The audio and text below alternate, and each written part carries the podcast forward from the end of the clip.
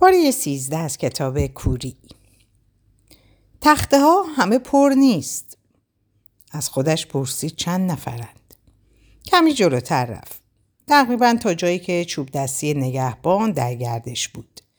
آنجا متوقف شد.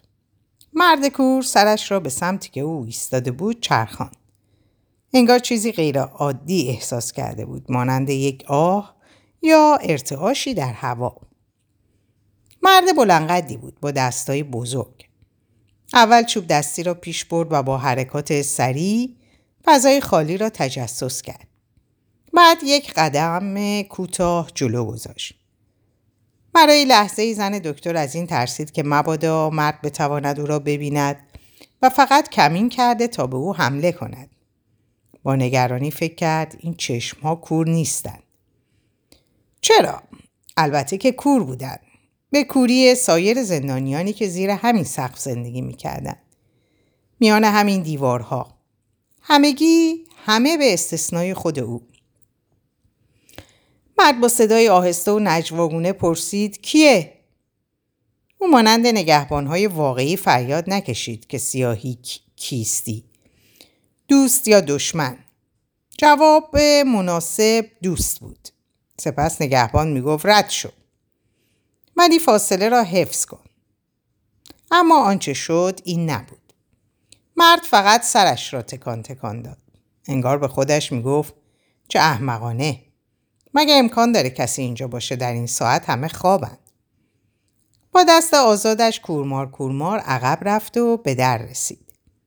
و انگار که از حرفای خودش آرام گرفته باشد دستایش را پایین آورد. خوابش می آمد. ساعتها منتظر بود یکی از یارانش بیاید و جای او را بگیرد. اما برای این جابجایی لازم بود که آن دیگری با زنگ ندای وجدان خودش از خواب بیدار شود. چون نه ساعت شماتهی آنجا پیدا می شود و نه به کار می خورد. زن دکتر در نهایت احتیاط خود را به آن سوی در رساند و داخل بخش را نگاه کرد. بخش پرنور نبود. با یک حساب سریع به این نتیجه رسید که 19 20 نفر اونجا هستند. در انتهای بخش تعدادی کانتین غذا هم روی هم انباشته بود. تعدادی نیز روی تختهای خالی دیده می‌شد. زن دکتر پیش خود گفت اونطور که انتظار داشتم غذاها رو تمام و کمال تقسیم نمی کنن.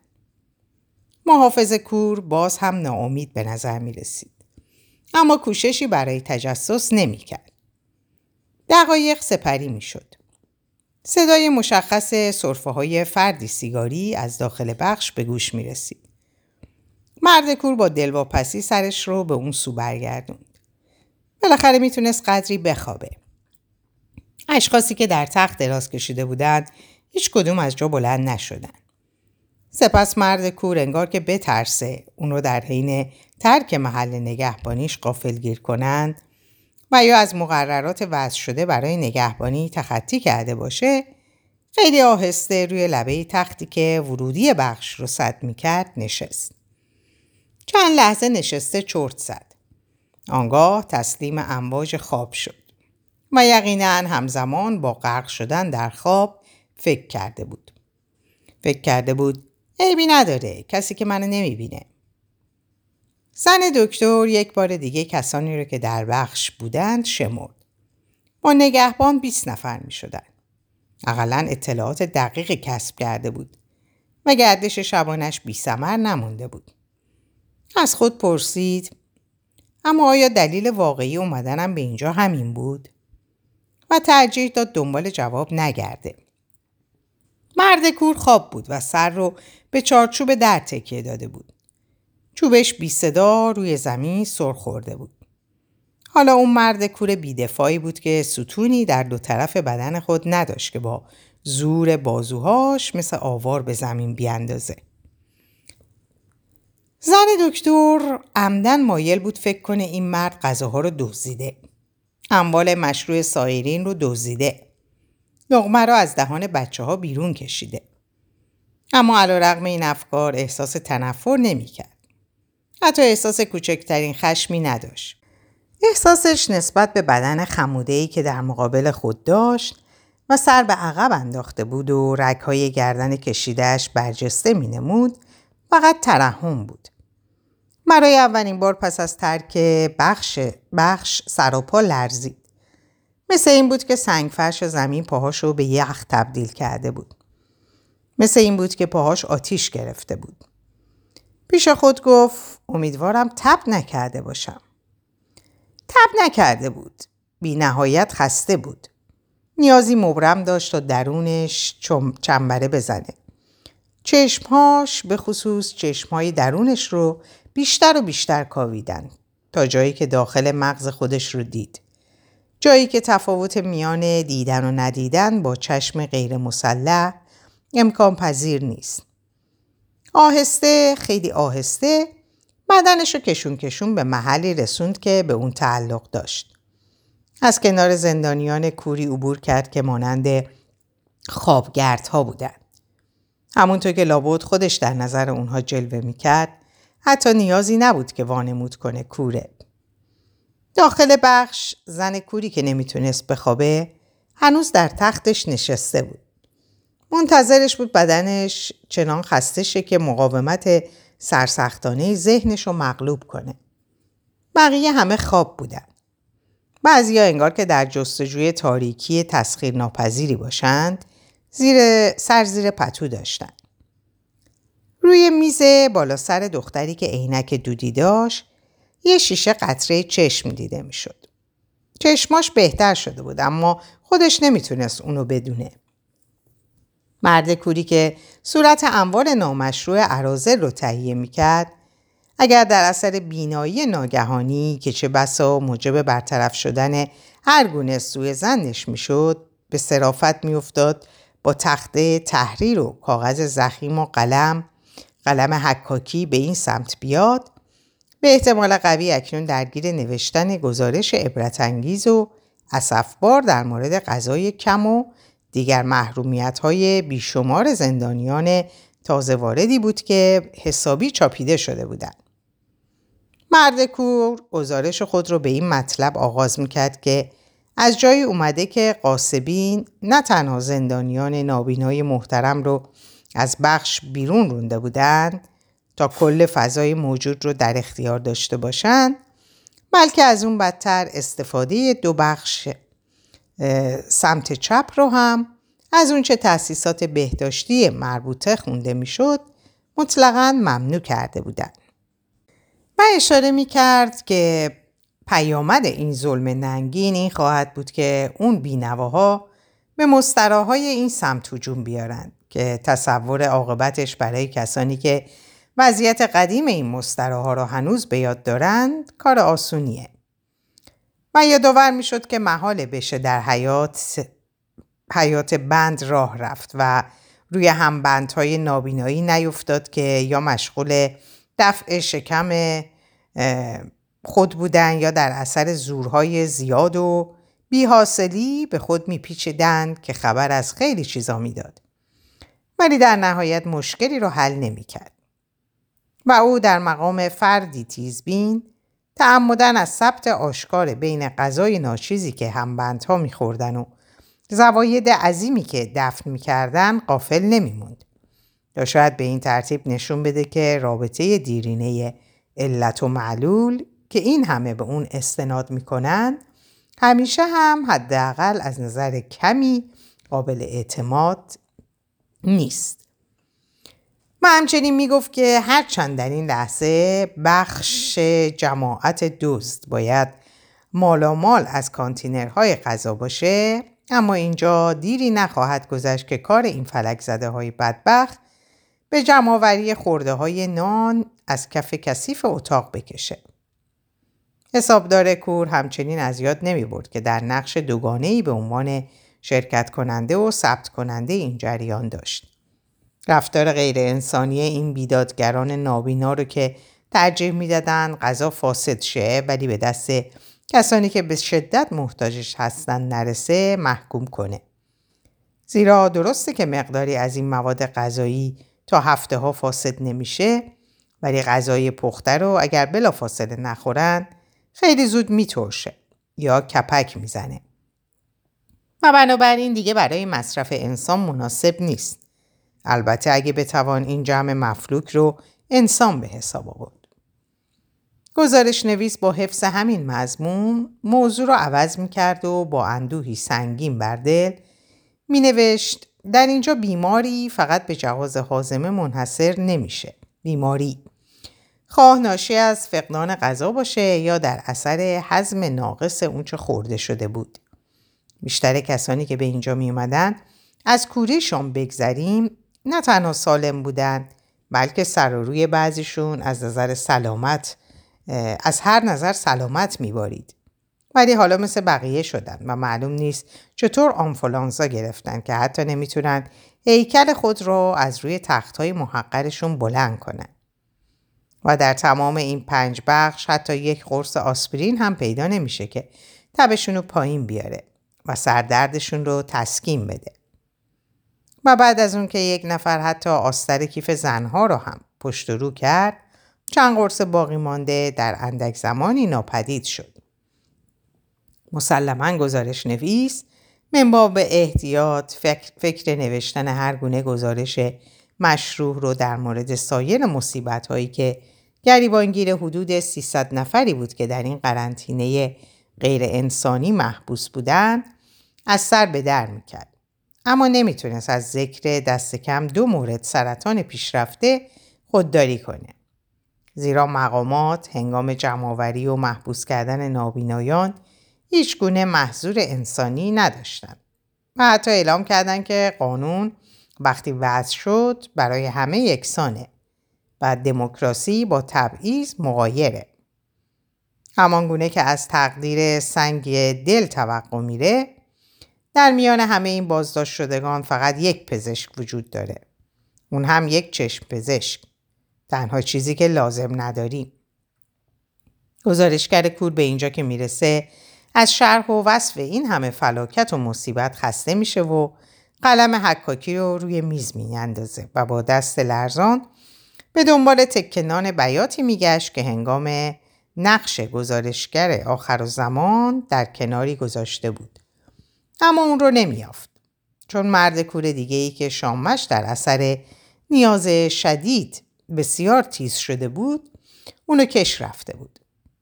اون وقت گزارشگر کور از این حرکت برادرانه از این وسوسه نوع دوستانه که اون رو با شتاب هرچه بیشتر به این زل آورده بود صرف نظر می‌کرد و به این نتیجه می‌رسید که بهترین کار اینه که تا فرصت باقیه به بخش سوم سمت چپ برگرده.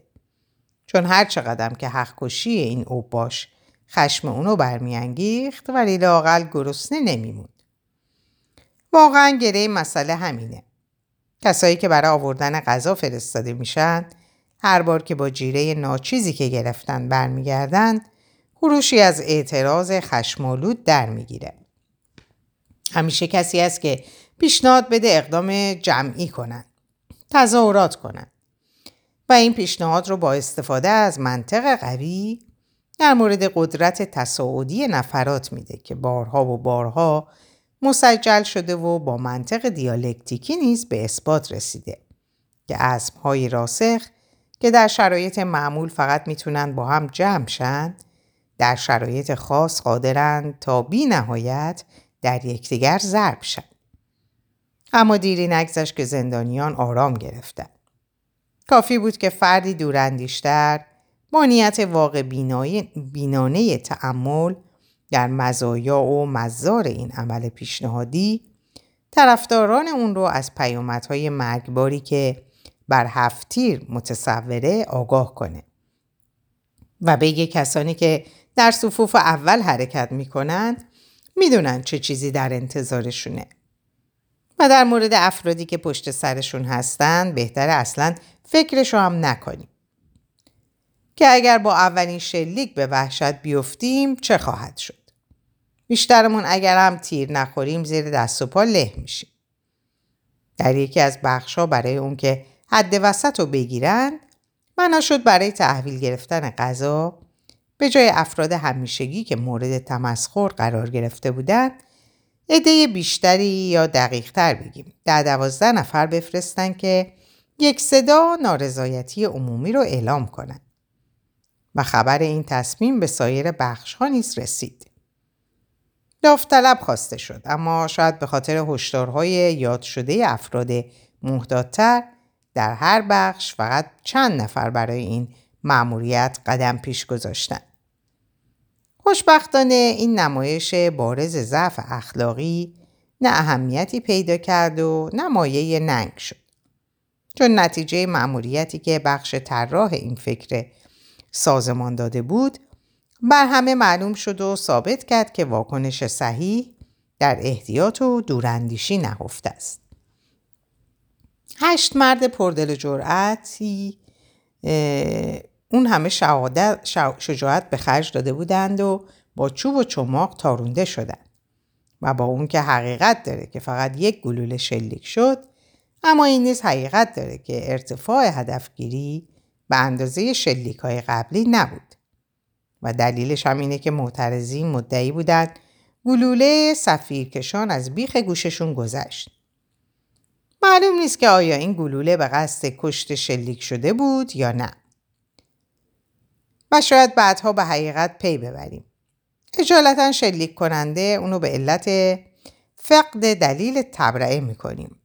به عبارت دقیق تر یا این شلیک فقط حکم اختاری جدیتر رو داشت و یا سردسته این عرازل قد تظاهر کنندگان رو کمتر از واقع برآورد کرده و پنداشته بود کوتاهترند و یا از اون نگران کننده تر اینکه اشتباهش در این بود که قد اونا رو بلندتر از واقع پنداشته بود که در این صورت به ناگزیر باید نیت قتل رو مورد توجه قرار داد.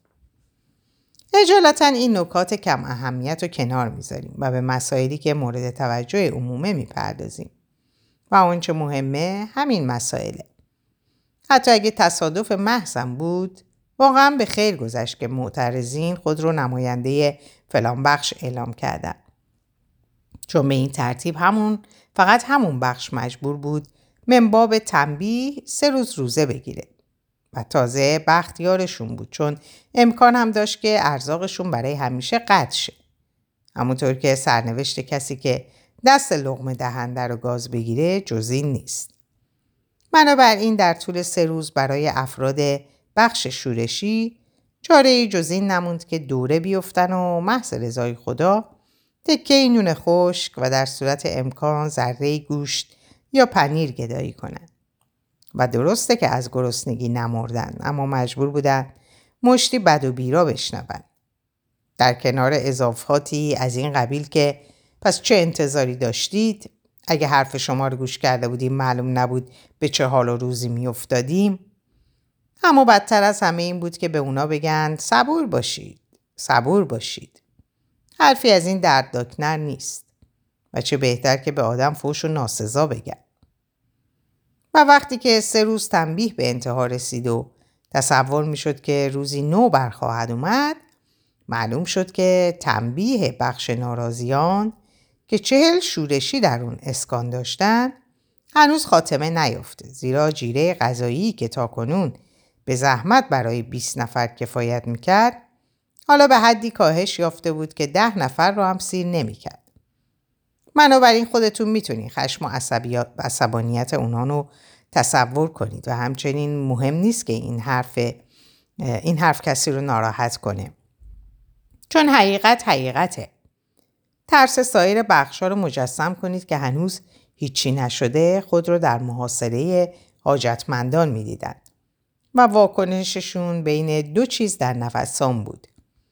یکی وظایف سنتی و دیرینه ناشی از همبستگی انسانی و مراعات حال سالخوردگان و دیگری اصل چراغی که به خانه رواست که البته در قدمت دست کمی در قدمت دست کمی از اولی نداره. در این مرحله بود که از ناحیه اوباش دستور رسید باید بازم پول و اشیاء قیمتی به اونها داده شه. چون متوجه شدن که مقدار آزوغه تحویلی اضافی بر پرداخت اولیه شده و تازه به قول خودشون ارزش پرداخت اولیه رو در کمال سخاوت دست بالا حساب کرده بودن.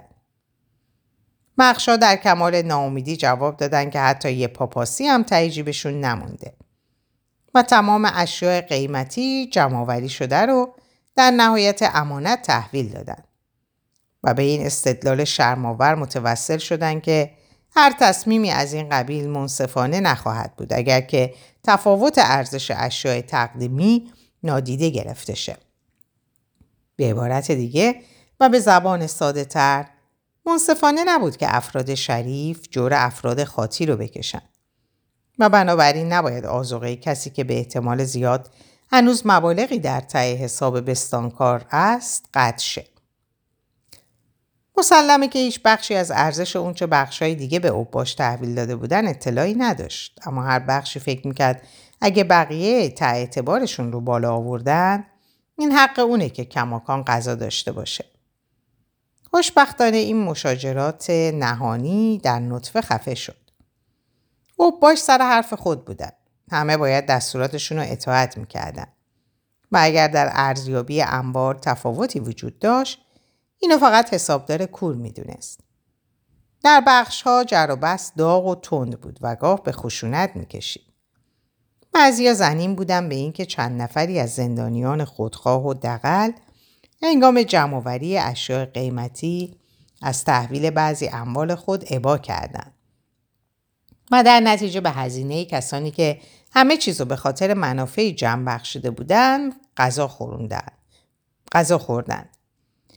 بقیه با استفاده از اون چه تا اون لحظه یک دعوای جمعی بود مدعی بودن که اگه مجبور به سیر کردن شکم انگل ها نمی شدن با اون چه تحویل دادن می‌تونستن تا روزها خودشون رو سیر کنن. اشرار, اشرار کور در آغاز کار تهدید کرده بودن که بخشا رو تفتیش می‌کنن و کسانی رو که از اجرای دستورشون سرپیچیده بودن به سزای خود میرسونن. و این تهدید در هر یک از بخش ها به دست افراد درستکاری که در ستیز با افراد متقلب و حتی شرور بودند عملی شد. ثروت کلانی کشف نشد به جز چند ساعت و انگشتر که بیشتر متعلق به مردها بود تا زنها. و اما مجازات هایی که عدالت داخلی در نظر گرفته بود. این مجازات ها چیزی نبود جز چند سیلی دیمی و چند مشت علکی که ناشیانه هدفگیری شده بود. بیشتر جر و بحثا هم در فوش و ناسزا خلاصه می شد. یا چند جمله توهین که از میان عبارات قالبی گذشته و سوا شده بود. مثلا تو به مال مادرت هم ابقا نکردی. فکرشو بکن. چنان که گویی چنین عمل شرماوری واقعا صورت گرفته. و اعمالی از این هم شرماورتر که فقط ممکن بود در روزی صورت بگیره که همه کور شده و با از دست دادن سوی چشمشون حتی روحیه احترام و ملاحظه رو نیز از دست داده باشند. اشرار کور با تهدیدهای تلافی جویانه، جویانانه اموال رو تحویل گرفتن ولی خوشبختانه این تهدیدها رو عملی نکردن و فرض بر این بود که تهدیدهاشون رو فراموش کردن. ولی حقیقت اونه که فکر دیگه ای در سر داشتن که به زودی معلوم می‌شد. اگه می‌خواستن با عملی کردن تهدیداشون ظلمهای بیشتری بکنن ممکن بود وضعیت حادتر بشه که چه بسا عواقب آنی و وخیمتری داشت. تا جایی که دو تا از بخش ها برای فرار از مجازات تحویل ندادن اشیاء قیمتی خود رو به نام دیگران جا زدن و بار سنگین خطاهای ناکرده رو مردوش بخشای بیگناه گذاشتم و حال که یکی از این بخشا اونقدر درستکار بود که همه چیز رو همون روز اول تحویل داده بود. خوشبختانه حسابدار کور که نمی‌خواست کار اضافی برای خود درست کنه تصمیم گرفته بود صورت اموال مختلفی رو که تازه تحویل شده بود روی کاغذ جداگانه ثبت کنه. و این کار هم به نفع بیگناهان بود و هم به نفع خطاکاران. چون اگر ریز اون اموال رو در حسابهای مربوطه ثبت می‌کرد متوجه تخلفات مالی می‌شد. یک هفته بعد اوباش پیغام فرستادن که زن می‌خوان. به همین سادگی برای ما زن بیارید. این خواسته غیر منتظره هرچند که روی هم رفته غیر طبیعی نبود همونطور که می‌شد انتظار داشت اعتراض شدیدی رو برانگیخت. فرستاده های حیرت زده ای که با این دستور اومده بودن بلا فاصله بازگشتن تا بگن بخش ها سه بخش سمت راست و دو بخش سمت چپ و همچنین مردها و زنهای کوری که روی زمین میخوابیدن همگی تصمیم گرفتن این دستور خفتبار رو نادیده بگیرن. و توجیهشون اینه که شن انسانی و در این مورد حرمت زن ممکن نیست تا این حد تنزل کنه. اگه در بخش سوم سمت چپ زنی وجود نداره هیچ مسئولیتی اگر مسئولیتی در کار باشه متوجه اونها نیست. جواب کوتاه و قاطع بود. اگه برای ما زن نیارید از غذا خبری نیست. فرستاده های سرفکنده با این دستور به بخش ها برگشتن. یا باید برید یا به ما چیزی نمیدن بخورید. زنهای تنها اونایی که مردی نداشتن یا لاقل همسر ثابتی نداشتن فورا اعتراض کردن. حاضر نبودن از خود مایه بذارن تا شکم مرد زن دیگه ای رو سیر کنن. یکی از اونها حتی جسارت اونو داشت که احترامی رو که به زنیت خود مدیون بود از یاد ببره و بگه اگه دلم خواست میرم اما هرچی آیدم شد مال خودمه و اگر خوشم هم اومد پیششون میمونم. اون وقت هم جای خواب دارم و تأمین. به سراحت همین, کلم... به سراحت همین کلمات رو بر زبون آورد. اما به حرفش عمل نکرد. وحشت مقابله با 20 مرد 20 مرد بیقرار رو تجسم کرد که نیاز مبرمشون این گمان رو برمیانگیخت که شهوت شهوت کورشون کرده. اما این گفته که خیلی سرسری در بخش دوم سمت راست به زبون اومد گوشهای شنوایی هم پیدا کرد. یکی از فرستاده ها که موقع شناس بود در پشتیبانی از اون پیشنهاد کرد که برای این کار زنان داوطلب باید پیش قدم شد و در نظر داشته باشند کاری که کسی به خواست و اراده خود انجام میده معمولا مشقتش کمتر از کاریه که با تهدید و فشار انجام بده. منتها یک محصور اخلاقی که ضرورت احتیاط رو گوش زد می‌کرد نزاش پیشنهادش رو با نقل این ضربور مثل پایان بده که به دل که افتد هوسی قدم ها تند میشه بسی. با وجود این هنوز حرفش تموم نشده بود که موج اعتراض, موج اعتراض بلند شد و طوفان خشم در گرفت. رحم و شفقتی در کار نبود. مردهای روحی باخته به نسبت تربیت و خواستگاه اجتماعی و سلیقه زنان که به حق براشفته بودند متهم شدند که لاتن. انگلن زالو صفتن. سو استفاده چی هستند پا اندازن بعضی از زنها اظهار پشیمونی می‌کردند که از روی سخاوت و ترحم محض به خواسته های جنسی شرکای فلاکت خود تن دادن. و حالا این مردها به جای قد شناسی می‌خوان اونا رو به کام شومترین سرنوشت ممکن بفرستن. مردا سعی داشتن خودشون رو توجیه کنن. سعی داشتن ثابت کنن که ای بابا اینطورا هم نیست و زنها نباید با اینجور بحثا شورش رو درارن. آدما خودشون می‌تونن با هم کنار بیان و مسئله فقط اینه که در سختی و خطر که این یکی هم بدون شک چنین موردیه سنت حکم می‌کنه که از داوطلبان خواسته شه قدم پیش بگذارد وگرنه بیم اون هست که همگی از گرسنگی بمیریم هم شما و هم ما بعضی از زنها با این استدلال آروم گرفتن اما یکی از زنهایی که آروم نگرفته بود ناگهان به صرافت افتاد و با تنه پرسید اگه این عرازل به جای زن مرد می‌خواستن چیکار می‌کردید؟ بلند بگید که همه بشنون چی کار می‌کردید؟ و با این سوال باز آتش معرکه رو دامن زد. زنها که دلشون خنک شده بود فریاد زدن بگید بگید ببینیم کیف می‌کردن اگه اینکه مردها رو گیر, ب... گیر انداختن. و با همون استدلال خودشون در تله گرفتار کردن که راه فرار نداره. حالا می‌خواستن ببینن این منطق حمیده مردانه تا کجا در رو خواهد داشت. یکی از مردها جسورانه مخالفت کرد و گفت ما اینجا بچه مزلف نداریم. و زنی که این سوال تحریکامیز رو مطرح کرده بود با تغییر درآمد که زن خراب هم نداریم. اگر هم داشتیم حاضر نبودن به خاطر شما خودفروشی کنند.